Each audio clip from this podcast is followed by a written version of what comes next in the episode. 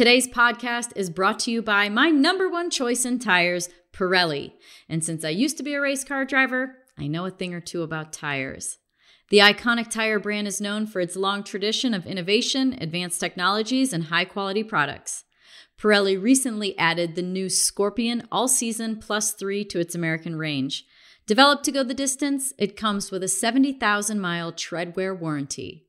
Choose more mileage, more comfort, more control with the new Scorpion All Season Plus 3. Ask your local dealer for a tune up. Trust me, I'm a driver.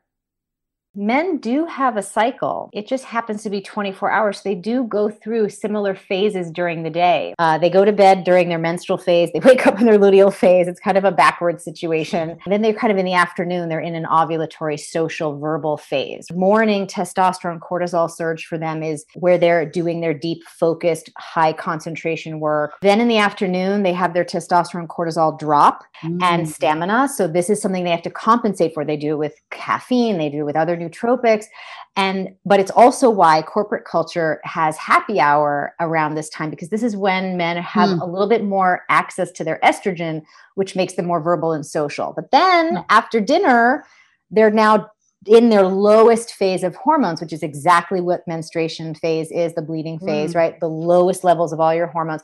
They need to go into the whatever their version of a man cave is and go to sleep in order for them to make testosterone for the next day.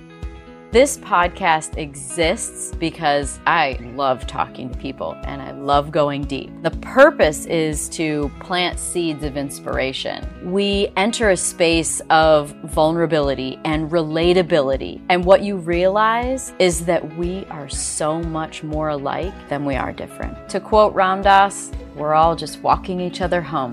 And this show is just one step. I'm Danica Patrick, and I'm pretty intense.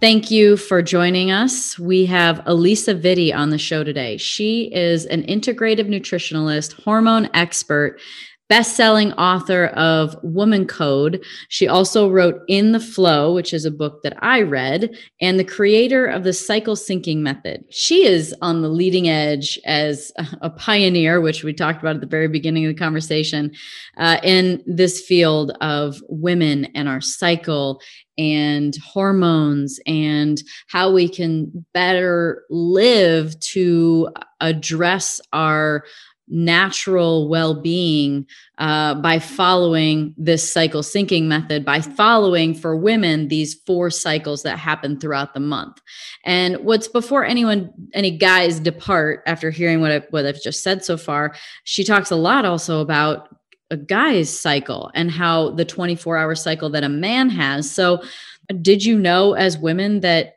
and men also, because let's face it, some of you are going to end up with a woman you might carry. You have a mom, you have a sister, whatever. Birth control is a synthetic. It does not allow you to have an actual cycle, like stuff like that. That you know, you just think we would know, and I didn't know until I read the book. Uh, it's really a, a drastic education on how we need to look at operating in our daily life to maximize, and not even just like maximize for what we know, but maximize beyond what we've even achieved so far to create. Uh, a really holistically balanced and elevated life from top to bottom in every aspect. Well, it's an honor to meet you. I like any um, woman who's doing the like trailblazing stuff. So it's just Thanks. great. Yes. Thanks. You're trailblazing too. Yes. You know, I, so I think, you know, we're in good company, right? That's sort of my favorite. I, I, uh, I enjoy other women who do things that are first of their kind. And I, I um, aspire to, to do my part in whatever way I can as well. Do you feel like the trailblazing that you're doing is something that you like felt like you like a, a responsibility to do um, and like a vulnerability, but you kind of felt like you had to do it? Or was this just like your path? I think it, it's a combination of. When I visited Egypt, I was introduced to an expert aromachologist who explained the healing powers of various scents I returned home with 18 bottles of powerful essences that unlocked specific feelings and had all sorts of healing properties. I became inspired to find a functional way to deliver them in a new consumer lifestyle product. Candles became my medium. Voyant means seer, a reference to the inner eye chakra, one of the key energy points in the body essential to wellness and healing. Voyant is a doorway to openness and imagination, a catalyst in our daily journey. Whether you're connecting with others or enjoying alone time, Voyant strives to beautify the home and the soul, to create a haven of peace and joy. The candle is delivered with a beautiful monogram 12 ounce stemless wine glass, which can be used after the wax is gone. My limited edition candle collection is available exclusively at voyantbydanica.com. An organic evolution of sort of the things that have unfolded, but also uh, key pivotal eye opening moments that sort of made me realize that I wanted to be an advocate for women. Mm-hmm. Um, so I had both a healthcare kind of awakening for my own self, but I also had like a feminist awakening at a certain point as well. And and then I I think they sort of merged in a way, and I somehow am able to offer that up through yeah. my entrepreneurship. I read your book and I and in the flow and I I could feel that sort of um, like it always takes when you're shifting uh, shifting things sometimes it takes a little bit of like a yo-yo going far enough one direction to kind of pull it back but there was like a a feeling of one of of wanting to reclaim and like foot down like look at me look at us like we are why do you why are you putting this misinformation out or lack of information out and acting like it's for the masses. And it was almost like a it was kind of like waving your hands in the air kind of feel uh to especially obviously based on what you're what you go what you do the medical side of females and how everything manifests for females and how women in their cycle cycle period of their life which is what 6 14 to 50 uh, something like that a good like solid four decades yeah.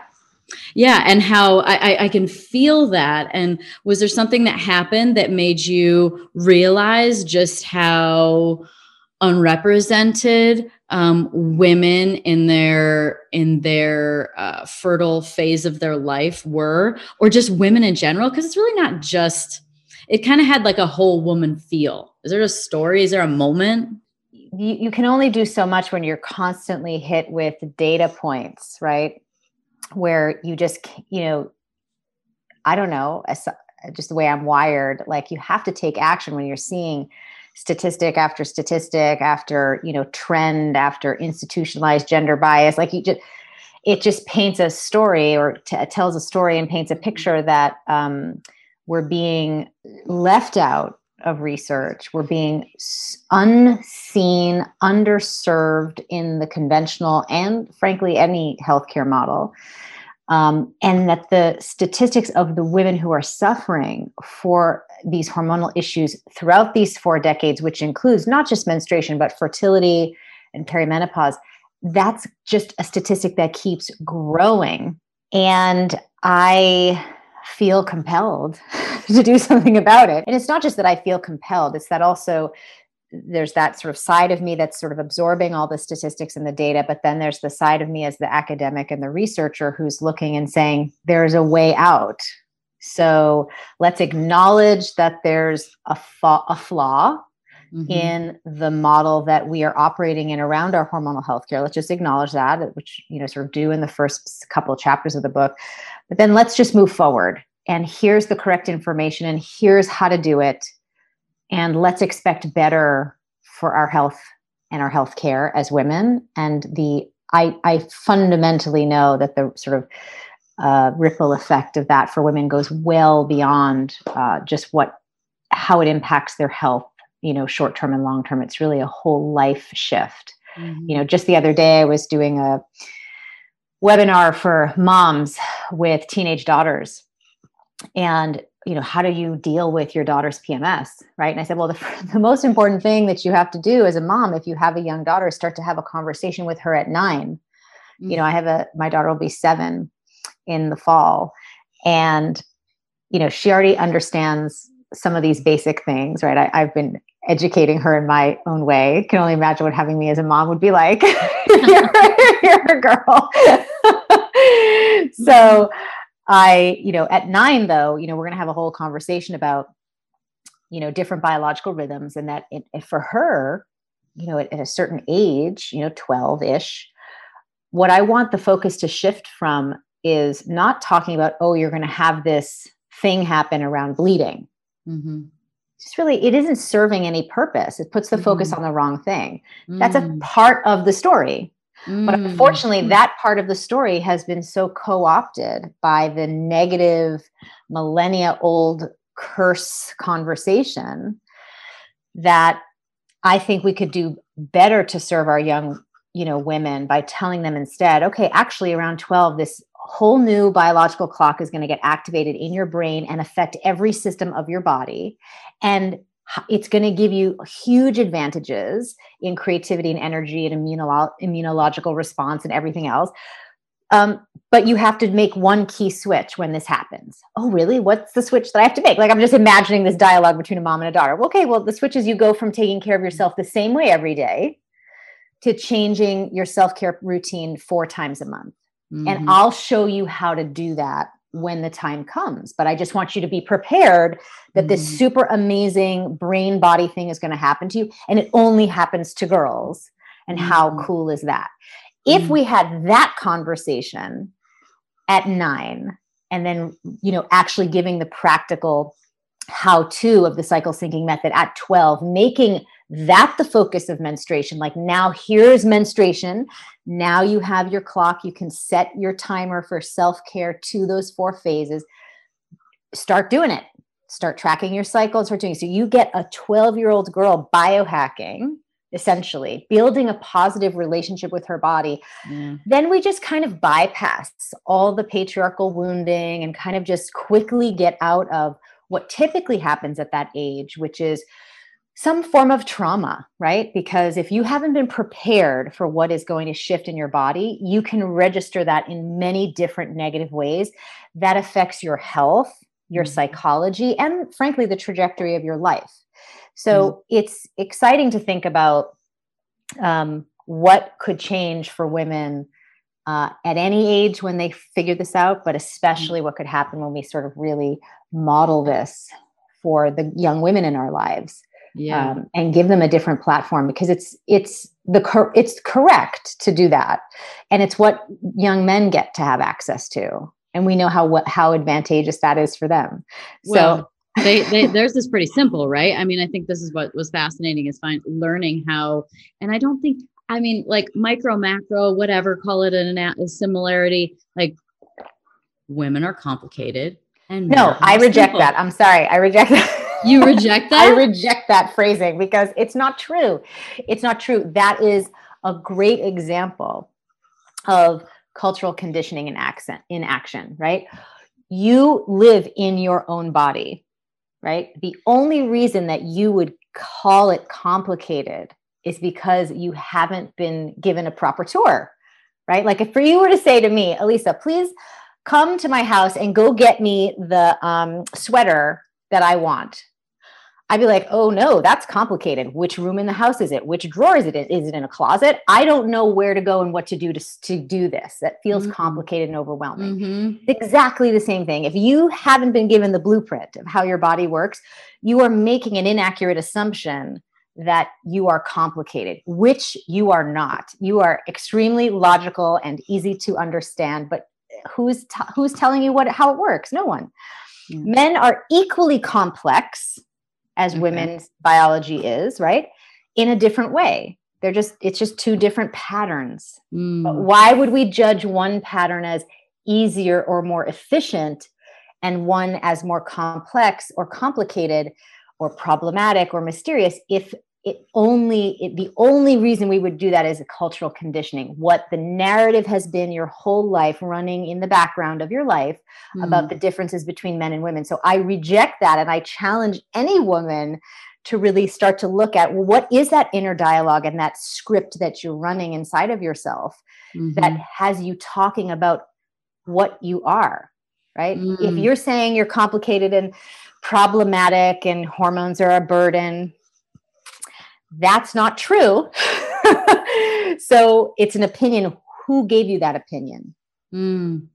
I never had that. See, I, I think there are definitely, definitely right. scripts and um, patterns and um, you know absolute ways of thinking that are just patterns in society.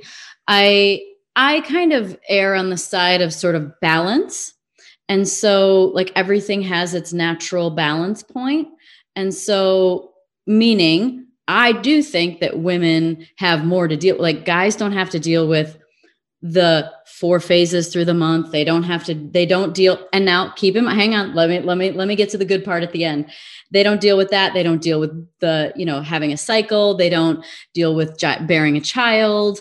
Um, so on this side you have more right but you get more too. Like it's these are things that you have to deal with but on the other side you have creativity as a potential like deep creativity deep connection um, uh, understanding recovery and solitude understanding you know all those different things and the heightened potential that is obtained from maximizing these phases and then magical things like childbirth. And so i kind of fall on the side that i think that there's more to deal with that you get but you get more and so I would break it down even then too, like just to like the beautiful aspect that, you know, women are amazing beings. Like we literally are creation. Like we are create literally nothing exists without creation. And that's what we are. Well, you're not going to have me argue that point. But what I will say is I would just as I as I share in the book and as I share all the time when I speak is that men do have a cycle it just happens to be 24 hours. They do go through similar phases during the day. Mm. I would say it's more challenging for men because it's happening in a very compressed fashion, right? So they wake up with their testosterone, they kind of wake up in their luteal phase if i had to pick a phase that they'd wake up in right? Uh, they go to bed during their menstrual phase they wake up in their luteal phase it's kind of a backward situation. Then then there there's not so much follicular phase things happening and then they're kind of in the afternoon they're in an ovulatory social verbal phase right? So they have these kinds of phases throughout the day. The morning testosterone cortisol surge for them is um, where they're doing their deep focused high concentration work um, where they can build lots of lean muscle with strength training very similar to the luteal phase um, mm. where they have to feed their body with more calories and all of that um, then in the afternoon they have their testosterone cortisol drop which is why nootropics are really popular among male biohackers because they mm. have to compensate for their loss in like ability to focus mentally mm. and stamina. So this is something they have to compensate for. They do it with caffeine, they do it with other nootropics. And but it's also why corporate culture has happy hour around this time because this is when men have mm. a little bit more access to their estrogen, which makes them more verbal and social. But then after dinner, they're now in their lowest phase of hormones, which is exactly what menstruation phase is, the bleeding phase, mm. right? The lowest levels of all your hormones. They need to go into the whatever their version of a man cave is and go to sleep in order for them to make testosterone for the next day. So huh. they have a similar cyclical need. Mm-hmm. And what's interesting is that when you look at that and you look at what all the diet and fitness and biohacking and success hacking and life coaching suggestions and trends and things that we just accept as universally true, they're really actually all designed to optimize for that male hormonal cycle that happens in a 24 hour period. And it's a great technique. And it's one that women should be doing too, except we shouldn't be applying it in a 24 hour clock because mm. we don't operate that way in our reproductive years. We have, yes, we always have a circadian clock like men do throughout our whole lives, and children and old people, everybody has a circadian clock. But during puberty, we have sort of this introduction of an infradian and even a circadian clock where we have this other cyclical thing happening in our body that's affecting our brain, our metabolism, our immune system, our stress response system. So it is flawed and illogical to apply the same self care routine to an ecosystem that's not the same every 24 hours mm. if you're in a female ecosystem. If you're in a male ecosystem, that is absolutely correct and optimal. Right. And it's why you would want to you know stack your calories early in the day and stack your workouts early in the day if you're a guy. But if you're a girl, it depends on which phase of the cycle you're in. It's going to dictate how many calories you have to eat or which workouts you're going to do or anything else for that matter. So mm-hmm. when people ask me, "Oh, Lisa, what's your favorite morning routine?" I say, "Well, it just depends on which which phase of the cycle we're talking about, right?" because even just that, even some of these assumptions that we make that the ideal wake up time is 5 a.m. That's actually to optimize uh, for what happens when testosterone is released into the bloodstream after men produce that during sleep, right? So mm-hmm. if, if, if, they wake up at 5 mm-hmm. they're going to have access to all of this that's just been released into their bloodstream along with cortisol. They should get up and take advantage of that. That is not necessarily the case for you, depending on your cycle phase. So it's important for women to navigate this because if you do think that that's the ideal, right, and you're following those trends, then you start to disrupt these other rhythms, the infradian, the circadian rhythms, and then you start to have symptoms across the board with your brain performance, with your metabolism, with your immune system, with your stress and anxiety, with your reproductive system, right? And mm-hmm. it isn't that you need a different solution for all these problems, it's that you are disrupting your key biological rhythm mm. By hmm. applying a methodology that's optimizing a whole different yeah. gender rhythm. Well, okay, that was great. Thank you. And I, I didn't really look at it like uh, the the sort of timeline being like month to day kind of difference. I kind of just thought guys just have like this easy little arc of the day. They start off with energy, they fade by the day, end of the day. They start off with energy, they fade by the end of the day. But that that make that that thank you for um, explaining that. So then yeah, it's, it feels like obviously culture has just adopted this cycle, which is not a one size fits all. And so, also having, let's say, culture went in the direction of four phases during the month, and that was how things were oriented in the world that also wouldn't necessarily work right. because everyone's cycle's different. So what it is leading to, which is I think really cool because I'm very much into spirituality as well. I don't know if that's some an area that you love too, but it feels like a journey to autonomy because you can't it's not a literally life like the rhythms of life are not a one size fit all they can't be so it's really asking you to go within and have a sense of where you're at and how you feel and listening to that and becoming really sovereign in your energy mm. and being autonomous in the world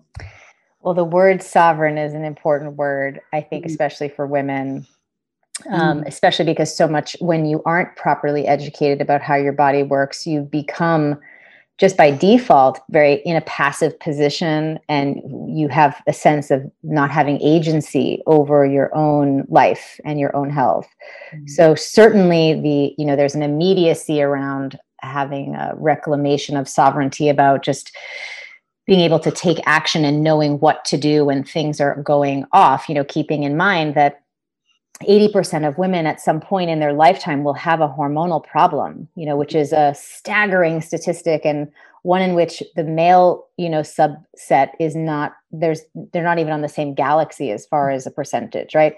And of course not right? Because they're not setting up their lives to disrupt their circadian rhythm right? So that's why they're not mm-hmm. suffering with as many hormonal problems. But we're because we're setting up our lives only to support our circadian rhythm. We're disrupting our infradian rhythm and circadian rhythms and then we you know end up with all these hormonal problems right? So it's yeah. just it's kind of crazy. But then at the same time you're right that it would be equally lopsided to have the world shift to a you know female cyclical pattern only. What i'm advocating is that we have gender inclusivity but and not even just gender inclusivity really it's biological rhythm inclusivity right mm-hmm. because you can be various genders it just depends on what's happening with your personal preferences but the idea is if you have a circadian rhythm only ecosystem or you have a, a, circadian and a cyclical biological rhythm ecosystem we just need to include that in our research our medical fitness and nutrition research right now the female cyclical pattern is left out of all of that which is right. really problematic because the the trickle down effect of that is that we then assume we're making a very unscientific assumption when we leave women out. We're just saying, oh, well, they're just probably yeah. smaller versions of men. And so therefore, whatever we find for the guys, it was news apply to, to, the girls, right? I've been a girl for 39 years and it was all news to me. I'm like, wow. And then I do this during this time. wow. Like, uh, so yeah, it's news to me. And then, you know, I think, you know, from an autonomy point of view, yes, each of us needs to have a personal understanding. So, from a societal point of view, I think we should just sort of strive towards biological rhythm awareness and inclusivity amongst you know your relations with people with in corporate environments. I go into corporations and talk all the time about how you actually do that in the workplace.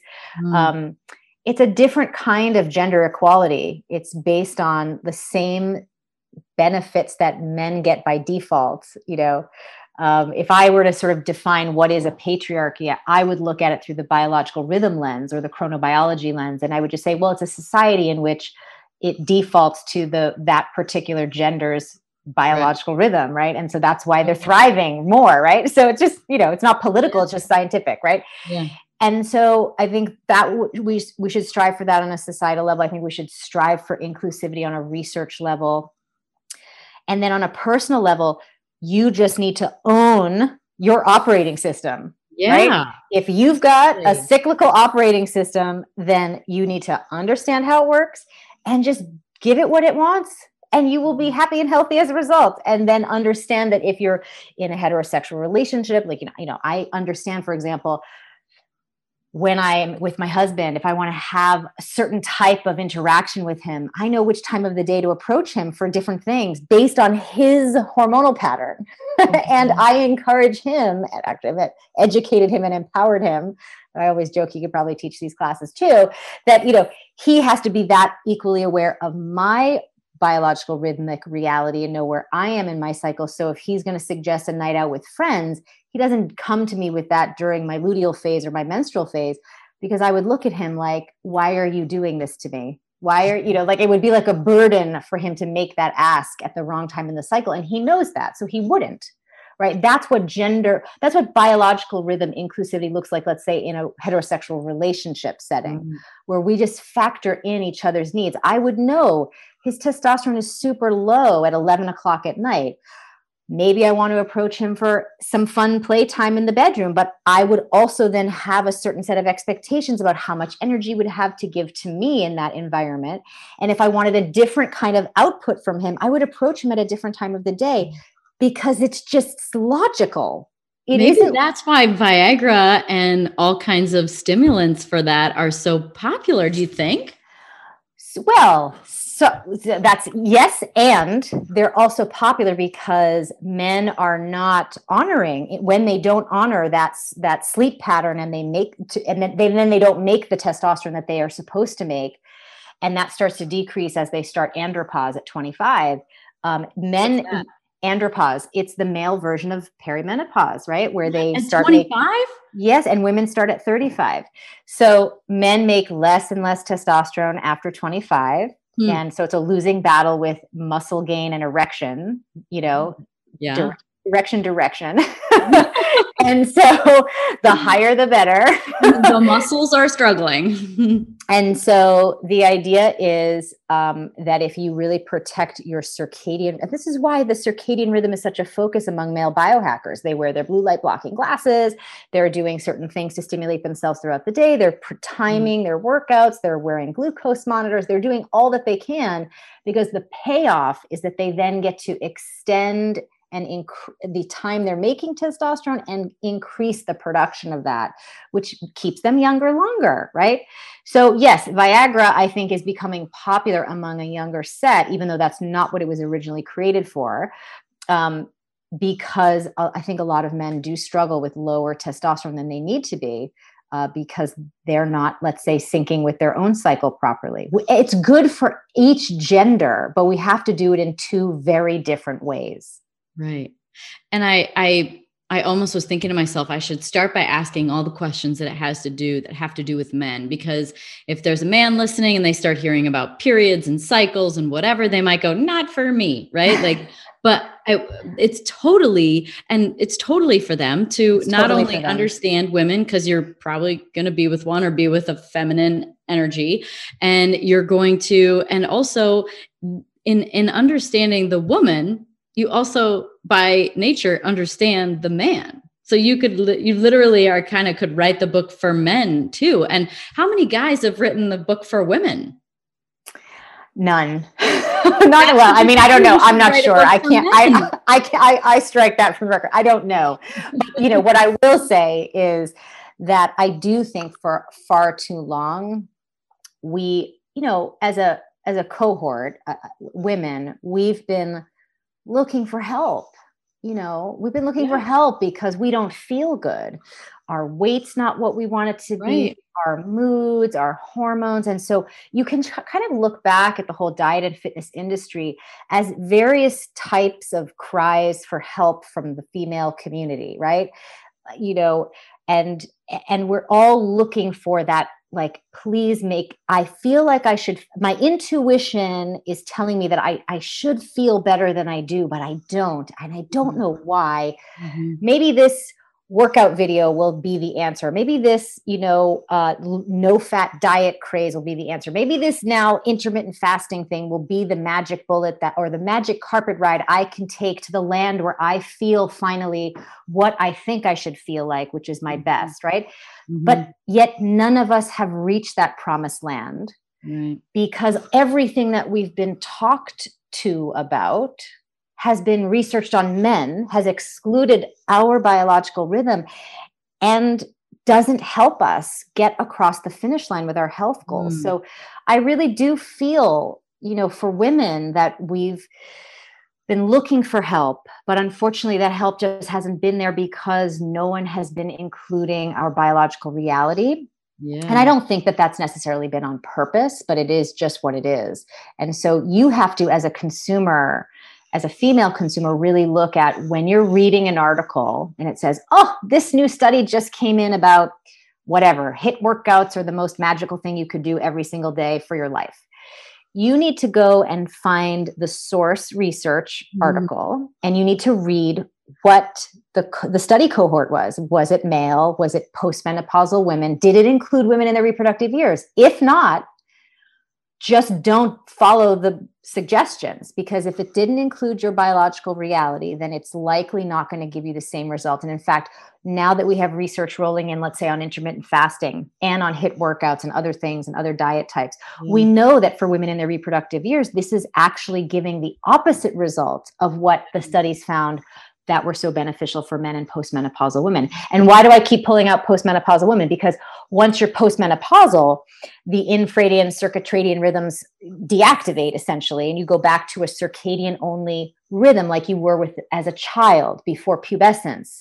Mm-hmm. So you don't need to cyclically, you know, shift your self care. Yeah. Um, but while you have an active cycle, you bet your bottom dollar you do and the mm. more you do it, the healthier you will be. The less you do it, the more symptomatic you will be. Period. Mm. All the puns intended.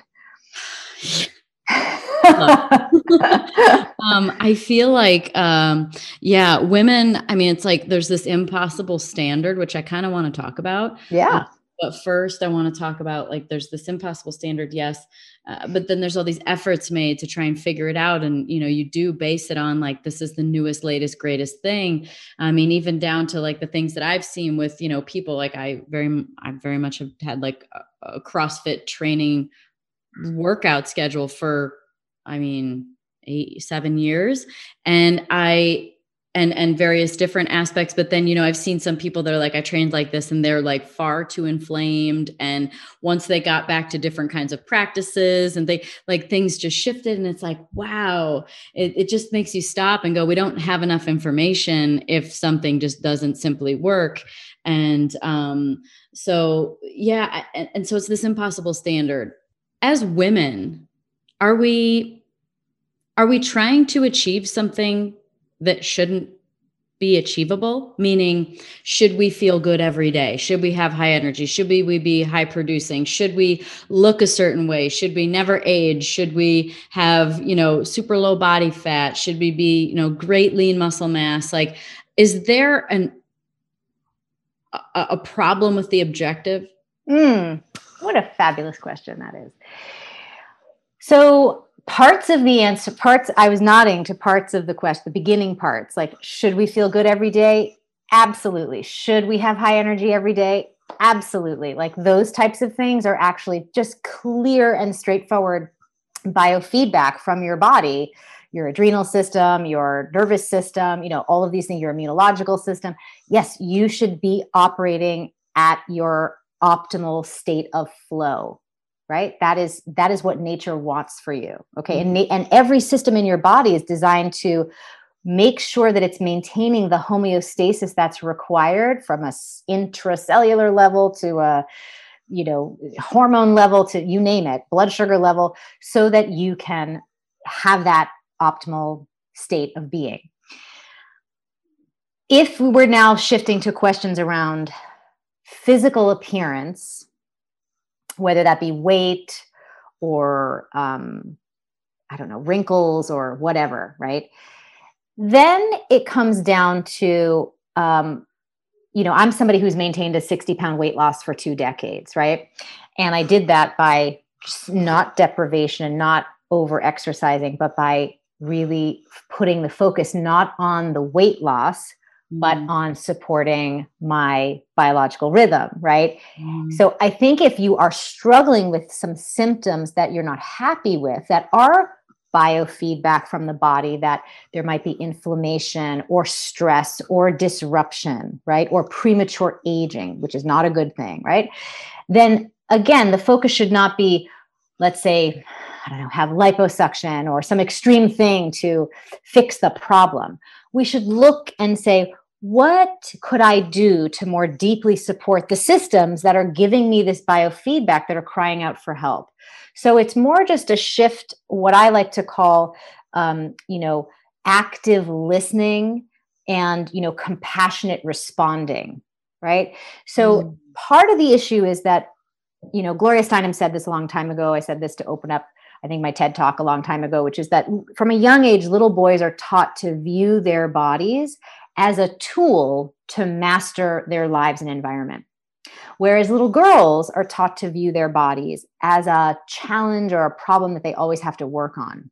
Mm. That is a profoundly different way of orienting yourself to your life mm-hmm. with your body, you know, as your partner, right? Mm. So if you were to adopt the mindset that your body is a tool with which you can master your life and you do that as a woman, then if you heard a, a, a, symptom coming from your body like excess weight, you would not say, gee, let me go find a XYZ fix.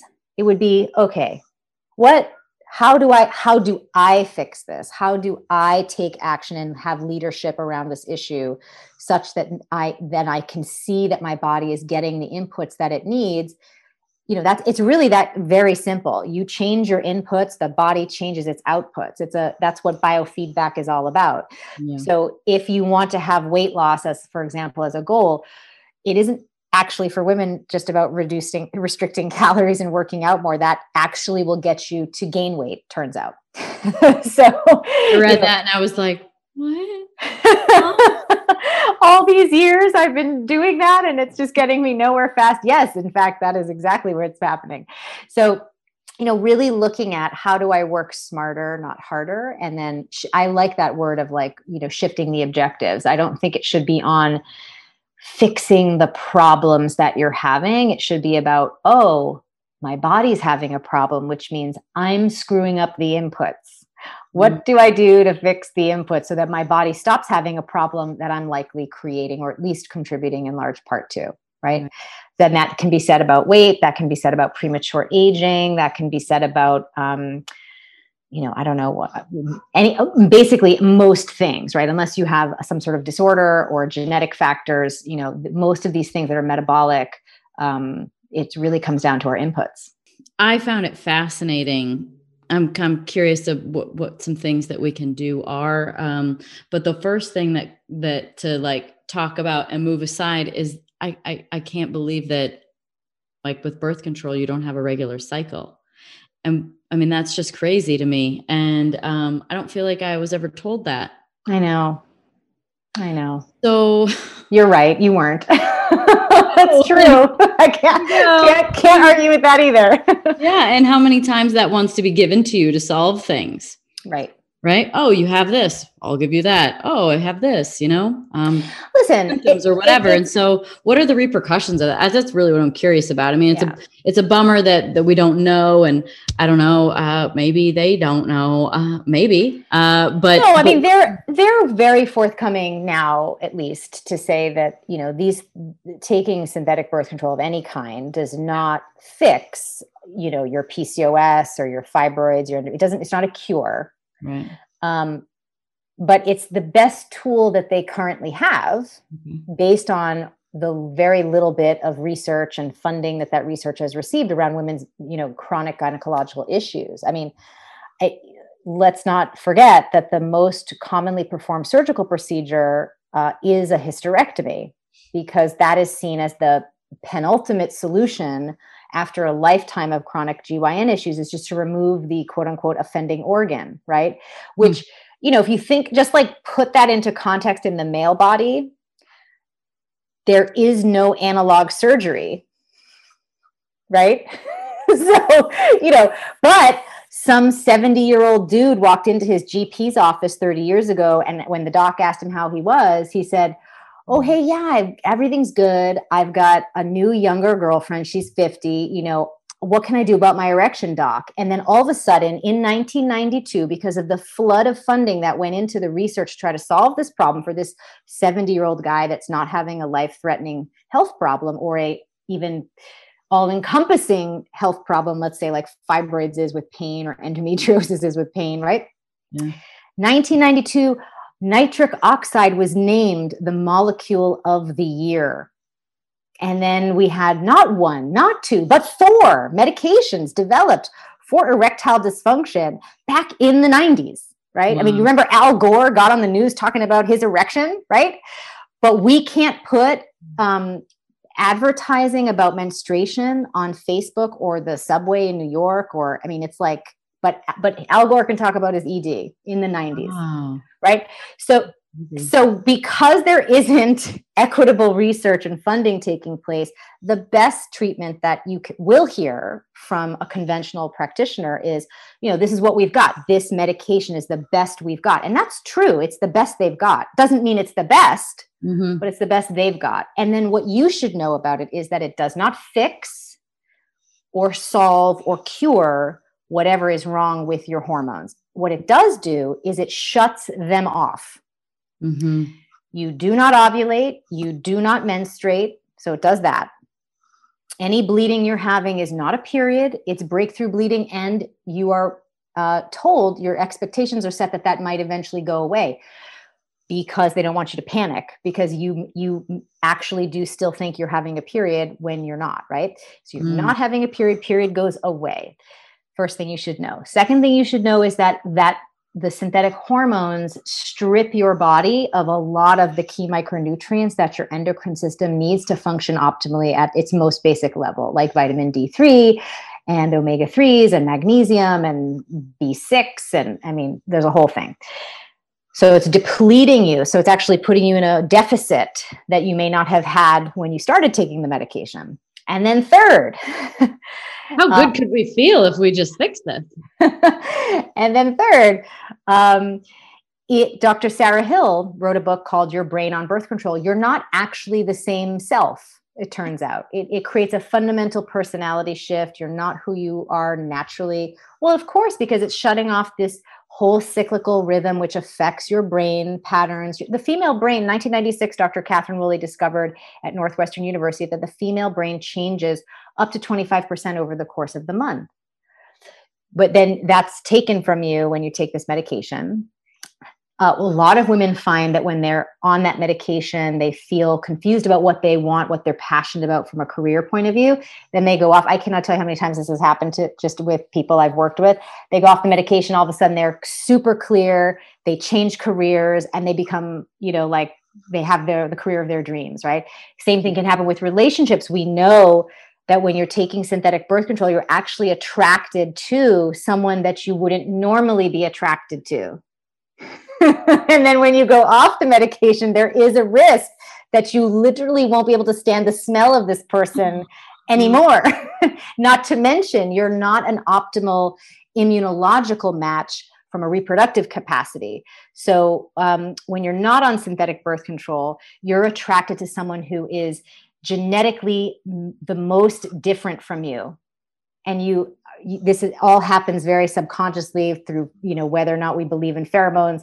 Those haven't been actually proven in humans but you know this whole idea is that we are attracted somehow based on something in the smell of the person that we're attracted to that lets us know that they're as genetically variant from us as possible which then increases the chance that you will have a very healthy off child right? Oh. when you're on the synthetic birth control you are attracted to someone who has a very similar smell. You're more genetically similar and so it can have effects on your future children's health wow. right um, you know women are definitely not aware of all of these consequences when they're taking this medication. And then what the other really amazing thing is that it's 2021 right we have technology now that we can use if if the only reason why you're taking it is to prevent pregnancy which is a wonderful reason to have access to birth control we should have as much access as we want if that's what you want i have some great updates for you okay which are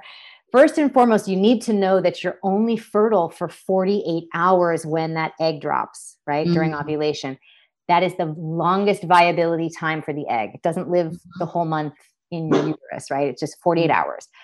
Sperm, if you're in a heterosexual relationship, which many of you are not, if, but if you are, um, the sperm can only live in your body for five days, which gives you a maximum fertile window of seven days. Right. So, just if you think, again, I am nothing if not logical. If you just think about the math, right? Why would you throw a you know a heavy-handed approach of medicating daily for the reality of being fertile really a maximum of seven days mm-hmm. and it, so it's just kind of a it's becoming a more outdated approach in my opinion from a reproductive planning point of view especially now that we have some really cool advances in the femtech community that allow you to have again sovereignty and agency over your fertile window right so you can use an app like the Daysy tracker that's going to track with you know wireless bluetooth your basal body temperature it's going to chart it for you. Oh, you wow. don't have to get out pencil and paper and do this anymore. Or you can use like the Mira app which is going to check your luteinizing hormones. You urinate on a bluetooth strip and then it, it measures that hormone.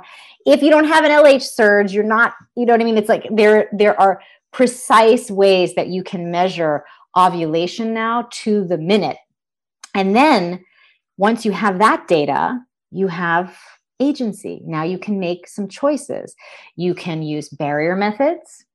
You can you could abstain if you wanted to if you felt really concerned um, or there's even some new fda approved products on the market like a, there's a product called phexxi it's a vaginal vaginally inserted gel that changes the ph of your vagina making it completely inhospitable to sperm they cannot do what they do wow. they can't even get to the cervix and it just comes out on its own. You don't have to do anything. You just put it in there, set it and forget it. Right. Is it like a lube or is it something you use every day? No, it's like you use it pr- before intercourse. You know right, you're going to have right. some a session. You just you know stick it in there and then you know have don't think about it again. Right? There's no cleanup, so to speak. Right? And it's safe. It doesn't change your hormones. It doesn't cause any problems. Huh. So between the device side that can give you the precise accuracy around your fertile window, the old school barrier methods from a heterosexual point of view, like condoms and cervical caps and things like that. And then the new super cool tech. I mean, this, this, we have this thing, this, I personally feel, not that I'm affiliated with them in any way, but I personally feel like this vaginal gel changing the pH, it's so new tech. It's so modern. And really, if you look at these solutions from a just planning your family planning kind of needs, right? So much more sophisticated than like the battering ram of you know a daily hormonal replacement therapy for just a 48 hour window when you're fertile right yeah. so you, there's so much new technology to take advantage of when you want to control your reproductive capacity but when you're trying to fix a hormonal problem then that that solution becomes even more obsolete because it doesn't fix your hormonal problems and it can make them worse because of all that micronutrient depletion. So women really need to know. This is why I built FLO Living. It's the premier hormonal mm-hmm. healthcare destination from your first period to your last. As someone who suffered with PCOS and saw the limitations of conventional, um, you know, approaches to helping someone like me, I wanted to build a place where you could go when you're having these you know problems that can come up when you're having menstruation when you're having fertility challenges when you're having perimenopause where you can come and get the exact protocols and plans that you need to just get out of hormonal chaos and get back into that state of hormonal flow that you are designed to be in. Yeah are there some um, tests I've, I've actually started to do blood work i'm 39 years old and I have some things that are going on, and I'm like, I feel like I need to get my blood checked. So I've actually, I ha- I've had three blood draws now, and just to kind of figure out things that are going on. And uh, are there? Do you recommend that that be something that people do regularly, only when they need it, and like what kind of tests are good to know? I mean, it depends. Uh, testing is always for an you know desired outcome, right? So I think first and foremost, you should always have an annual hormone panel when you go to the gynecologist. Now, they may not want to cover that. That's the problem, right? So, but I do think we should be annually checking how we're doing with yeah. estrogen, progesterone, thyroid, all of those things. Yeah. Since we can't often get that covered by insurance, especially when there are no problems um, I think that that's where at home hormone testing is becoming a really great solution. Yeah. Um, you know, where you can, you know, by using either dried urine analysis, saliva, or even blood spot, really get some accurate information over time. And that's the thing. If you're testing your hormones for, let's just say, to see how your cycle is doing as a whole, and keep in mind, the American College of Obstetricians and Gynecologists decreed that your cycle now be considered a fifth vital sign, right? So it, that means you want to take it as seriously as you take an elevated temperature, right? So if that's the case, then we should be evaluating our cycle as a whole over the course of a month. So a single blood test is like a Polaroid picture. Right. It's a snapshot of what the hormone concentrations are in your blood at that particular moment of the blood draw, right. which is less relevant if you're trying to see, well, how is my estrogen changing throughout the month? And what are my progesterone levels during my luteal phase? It's not as helpful of a test. Mm-hmm, um, mm-hmm. So that's where some other testing that you can do at home is, is more valuable if you're doing some baseline testing, day three testing for fertility kind of evaluation, that's a very good thing to do. Although um, we now know that AMH levels, I think women get really concerned about their AMH levels. We know for sure that that doesn't necessarily dictate how much fertile time you have left. It's about egg quality, not egg quantity, it turns out. Um, so don't be overly concerned about that number if that number is, you know, not what you think it should be. Mm-hmm. The better number to be looking at is follicular stimulating hormone, right? If your FSH numbers are too high, then mm-hmm. that that's a better indication if you're let's say looking through the lens of how are you doing from a fertility point of view. That's a much better indicator of are you prematurely hormonally aging? Hmm. Because if you're aging too quickly, that FSH number is going to go up and up and up earlier FSH, you know, is the hormone that stimulates the ovulation process, right? If it gets too high, the body stops ovulating. This is the whole process of perimenopause. Now, it begins at 35 for every woman. Okay, but that's not anything to be alarmed about. Think about again, puberty begins at in the brain, it begins around 9, 10, but it doesn't complete until age 22. Mm-hmm. Okay, the whole journey of pubescence. Right same thing with perimenopause it's a it's a 10 to 15 year journey easily Yeah. So it's good that it starts early and that it takes a long time. You tend to not notice any irregularities in ovulation and menstruation until your mid to late 40s if you're taking care of your cycle, which is another reason why the cycle syncing method that I created, which supports your cyclical hormones, right, in your reproductive years, is such an important thing for you to do. If you're if you know you're going to be delaying your motherhood journey, you want to preserve and protect your um, cycle as as yeah. optimally as possible and the cycle syncing method is really the best way for you to do that um, and that way you can prolong slow down that premature aging make sure that you're not having an, a quick rise in your fsh levels that would be an indicator a much better indicator of you know where you are with fertility than the AMH piece. Although you know it's an important data point, but I would argue that FSH is more relevant. What are your thoughts on um, IVF? I and what that does to the body. I did it when I was 33, and I don't know. I feel like in my in my intuition, I can go. Mm, I think everything changed. I, I mean, like I just think that like it was such a roller coaster for five, four or five weeks that, mm. you know, and it also was the really, the thing that happened. It's, it's in the end, the name of the podcast is pretty intense because I wrote a book called Pretty Intense. And the reason why the book came was because I did that. And then I gained five pounds just because of hormones. And I was like, oh my God, hormones are real. Oh my God, it's not just like eat less, it's a real thing. Um, so, uh, you know, because I know that this is something that you know, I mean, I used it for my own reason because I wasn't in a situation where I knew my future. So yeah, I did it proactively. Uh, eh, but there are people doing it um, in the moment to try and get pregnant as quickly as possible because it's it's um, it's something that is hard for them. So you know, what are your, what are what is really happening to the body, and then perhaps you know for those who have done it, like what's the what's the sort of fallout or the repercussions of the recovery um, uh, after that much uh, that much control uh, from the outside instead of the inside?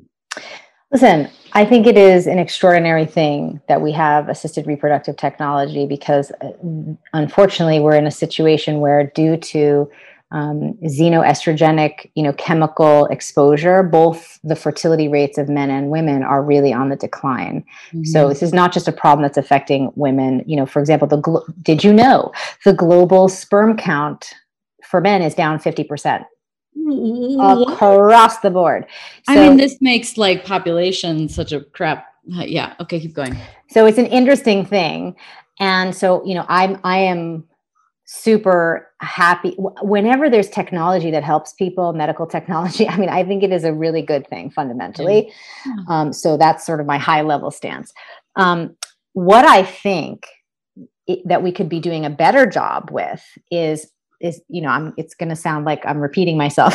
We should be doing a better job of educating women about how they need to be interacting with their hormonal self-care so that they don't end up needing the most extreme versions of these interventions right? Because mm-hmm. it's like cooking you know I, I like to cook. I'm you know it's like a thing i do for relaxation.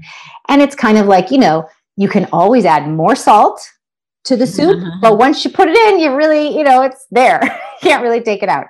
So similarly if you're going to think about you know being on an ivf journey it's more it's is it not more logical to think okay gee all right maybe i've spent the past 15 years on a hormone suppressant uh, medication like birth control right which shuts off your hormones okay so i've done that. Hmm so that's not optimal. I've had all 15 years of depleting key micronutrients that support my hormones and fertility. Got to do something about that. I've also led a pretty stressful life where I've been burning the candle at both ends, drinking coffee, um, having a lot of you know alcohol to calm down. Um, yeah, I eat the same kind of restricted calorie diet every day, and I do like HIIT workouts every day because I'm worried about gaining. And you, are you talking about me? you and everybody else, sister. Right? This is the this, this is what happens when we're not given the right blueprint to or the map to follow. And then you wonder why there's so much struggle around conception because conception takes place in the body when the ecosystem is abundant, nutrient rich, hormonally balanced, when the nervous system is, you know, calm and at equilibrium, when the immune system is functioning, when there's no inflammation, this is what the body wants from a conception point of view because it is not just sperm meets egg drop it into the uterus it's there's a whole immunological response between mm. the endometrium the egg the female body itself i mean it's a really delicate process mm. so you have to come into it like ripe like a peach you know what i mean from a from a micronutrient point of view and from a health point of view mm. if you roll into that process super depleted having two decades of not taking care of your hormones yeah you might need more aggressive interventions which is neither a good nor a bad thing it's just more let's understand how you ended up in that place and mm. then you can make a decision about what is reasonable for you mm. if you're out of time you know, and the only path forward are aggressive interventions, then that's a reasonable thing to do. If you have more time and you've acknowledged that you've done everything that kind of interrupts your body's ability to be optimally fertile, then take some time to rectify that, right? With the well documented, I mean, the best IVF clinics will often recommend that you get on a pretty aggressive micronutrient therapy protocol to boost your fertility factors before you go down the the hormone injectable route right? In be, to prepare for that not in a replacement of but to prepare. Mm-hmm. so you know why not take a little extra time 6 months 1 year to replenish your body to become that juicy, ripe, fertile peach version of yourself, and mm-hmm. then see what happens. Because, like cooking, you can do a very minimal intervention with IVF if needed, and then you can keep going from there if needed. You know, that would be a way to think about it if you're concerned about any of the long term repercussions. And then there are women who have to really be concerned because there's history of cancers in the family um, you know and you may be uncomfortable taking synthetic estrogens. You know so it, it it i think again it just comes back down to if you had known because this is all i hear from people after they encounter my information is gee i wish i had known this sooner right? So that that's my question to, me, to you now is if you had known this sooner what would you be doing differently today? And whatever your answer is that's what you should start doing immediately because that's going to shift whatever other healthcare decisions that are in front of you for the mm. better. Yeah, that's so true. That's such a great question too. What would you do different? And then just start doing that. Just start um, doing um, as well as action. what would you yeah, what would you do different and trying to pass along that message, right? I think first and foremost, it like you look at, you know, synthetic birth control like right off the bat and go, okay, this is this is like a quick fix if I just put a little bit of effort into understanding myself a little bit better, can I take control of that? And then and and we're know. so capable of it as women. Like let's yeah. just think about the collective, right? the collective mind uh, share and the collective energy output that goes into all the um, like things that women have tried from. I mean, people spend time doing jade rolling and vaginal steaming and you know intense workout commitments. And women do not lack discipline and willpower when they're committed to having something you know to trying something. Mm-hmm. so just just channel that same energy that you have been putting into the wrong solutions and put them into this just what's needed for your actual hormonal pattern it's not overwhelming it's not confusing the mm-hmm. book in the FLO lays it out chart by chart eat this at this time do this workout at this time it doesn't have to feel like this complicated thing and you're more than capable of doing very complex i mean think of think of any of you who've done like a really intense cleanse you know and you're having like a special juice in the morning and then like certain things at 3 p.m. And like, you know, you're super capable of doing complicated things. This is way less complicated than that. This is literally going with your biological flow. And it's just channeling that energy into going downstream as opposed to paddling against the current. Yeah, I agree. And I think um so true. And there's so much too that I'm thinking about about mindset too. And like you know stress in your life and mm, that level huge of, you know uh and and how that plays into your um, into your biology and how everything is working. And so we might think we feel okay, but like when we really take stock and we really go inward and do the work, like there's obviously the things that we can do from an eating perspective, from fitness, from um, the energy of the sort of the flow of the cycle and what what call what is what is serving us best if we don't look at the way we think and the way we look at ourselves and how we say yes to ourselves because i feel like this whole thing is kind of looping around to really like that sort of sovereignty and that um accountability uh, for yourself and really saying yes to yourself mm. because that is the most empowering thing that you can do. And the more that you honor yourself, the more you will reciprocate that and honor others. And so it's really like the form of self-care is really it's not selfish. It's uh it's completely serving for the self and others, I feel. Well, back to your creative, you know, that creation energy that you're talking about. But yes, I mean, I think that there's a real opportunity for women to not only come home to their bodies, but also to heal so many different things. Like, you know, we talked earlier about maybe uh, impossible standards. I like to think of it as like more of this pathology that we have around perfectionism that we think that we're supposed to be perfect. I actually think that's just a misplaced uh, sort of language around what we think we're supposed to be is the same every day right? Because if you mm-hmm. take all the inputs that are coming from various sources, which optimize the male hormonal pattern, which is the same every day, then somewhere in your subconscious mind, you have made a link between um, good equals same. And if you want to be good, then you're going to try to force yourself to be the same every day. And that creates a lot of psychological mm-hmm. turmoil for yourself because you do not mm. feel the same every day. And then you just instantaneously start to feel badly about yourself. So that's mm. the first thing that will go away because now you don't have that conflict. There is no inner conflict. You are not trying to be the same.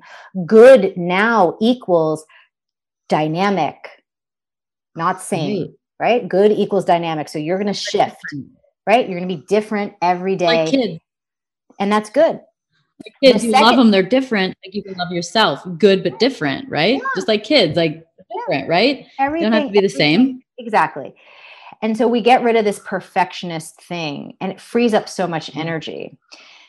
And we feel happier and more positive about how we relate to ourselves. But then the other thing is too, is like a measurable stress level reduction, right? Because if you are eating the right caloric intake at the right time of your cycle, your cortisol levels are lower as opposed to what hmm. happens when you force yourself to have the same calorie level every day you're, you're going to jack up your cortisol levels right and that's mm-hmm. stress. This is so when i talk about stress i, I like to actually re, like really get down to the hormone cortisol because it isn't this like mental thing stress. It's a physiological response that we're having.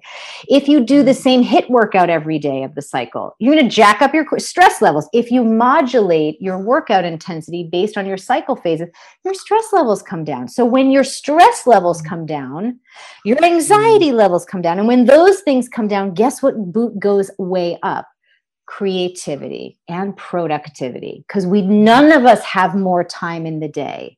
But if we learn how to optimize our biological rhythms we can have much more energy throughout the day. And you know harvard business review talks all about that all the time about we as a corporate culture should not be focusing on time management but energy management. And i couldn't agree more but men and women have to do that differently and so if you want to be more productive, if you want to be more creative, then you've got to get out of the perfectionist trap by just understanding that you are not the same creature every 24 hours. Mm-hmm. and just drop that whole struggle and trying to be that. Just it's never going to happen. Let it go. It will after you're menopausal. So you can have it then and you can have it when you're a kid. Um, and then um, you know, do the right things from a self care point of view at the right phases of your cycle, measurably keep your cortisol levels where they should be, and boost your productivity effortlessly, right? Without increasing your stress. everybody wants to know how can I do more, but not burn myself out. Well, the cycle syncing method will allow you to do that. And notice that it is not a diet, it's not a plan, it's a method. You apply this method in various ways, and it's something that you will customize for your own individual self. And there is no need to get it perfectly right, not even if, even if you just did it 50% of the time, you would yield huge improvements in supporting your biological rhythm, right? Think about it this way.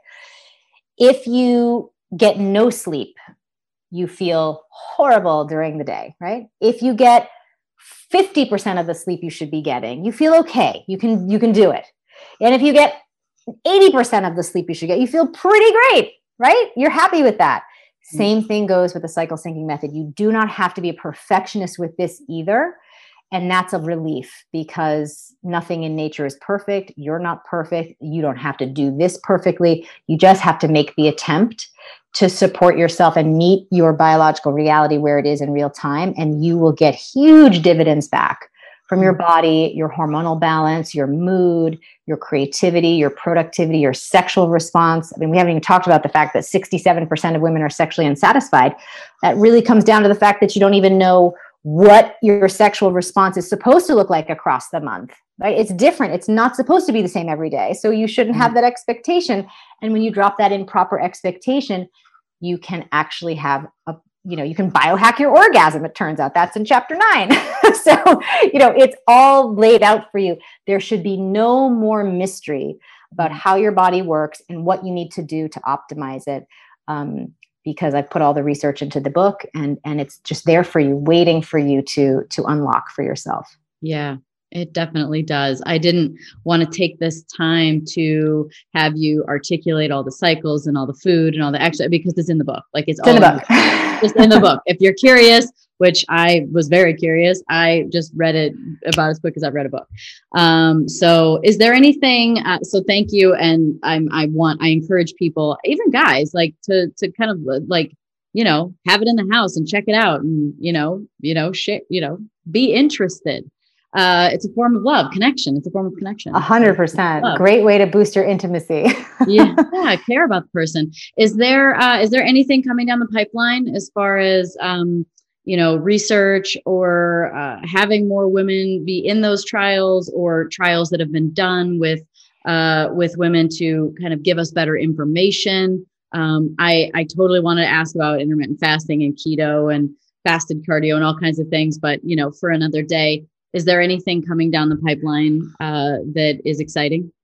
I hope so, uh, but nothing that I'm aware of at the moment that specifically, you know, I'm I'm here advocating for that inclusivity and for mm-hmm. that specificity. Um, you know, I, I I I think I made a call out at the end of the book for here's some research I'd love to see.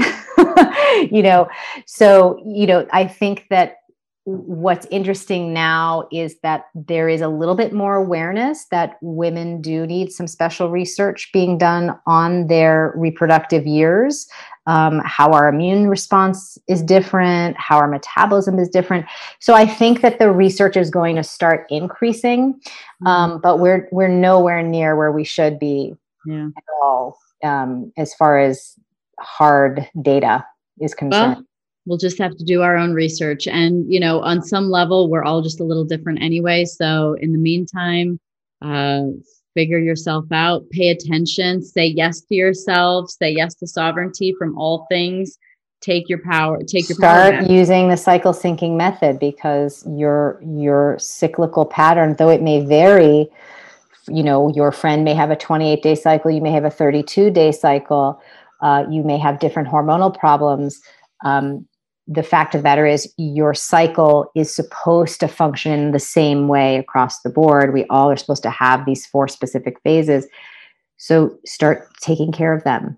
And that that will that will lead you down the right path for sure. Mm.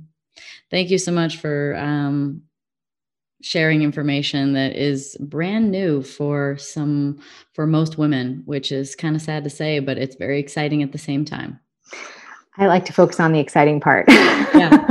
Yeah. And if you need resources and you're, you know, you're struggling with your period or your fertility or your perimenopause, you know, that's what floliving.com is all about. Come come be with us there. We're here to support you with our products and programs. Um, if you're excited about your infradian and circadian rhythms and you want to support that, you can come to the cycle syncing membership.com. If you want to just learn which phase you're in, you know, I built an app that is the only cycle syncing method app called MyFLO, myflotracker.com. Make sure it has a circle icon like the one on the cover of In the FLO. And, um, you know, you can find me on Instagram at FLO Living and at alisa.vitti. So you can check me out there if you want some ongoing information. Yeah. Well, thank you very much. Thank you. I really appreciate it. Thanks, everybody, for listening to the Pretty Intense podcast today. I hope you enjoyed it. If you like what you heard today and you want to hear more, please click on the subscribe button.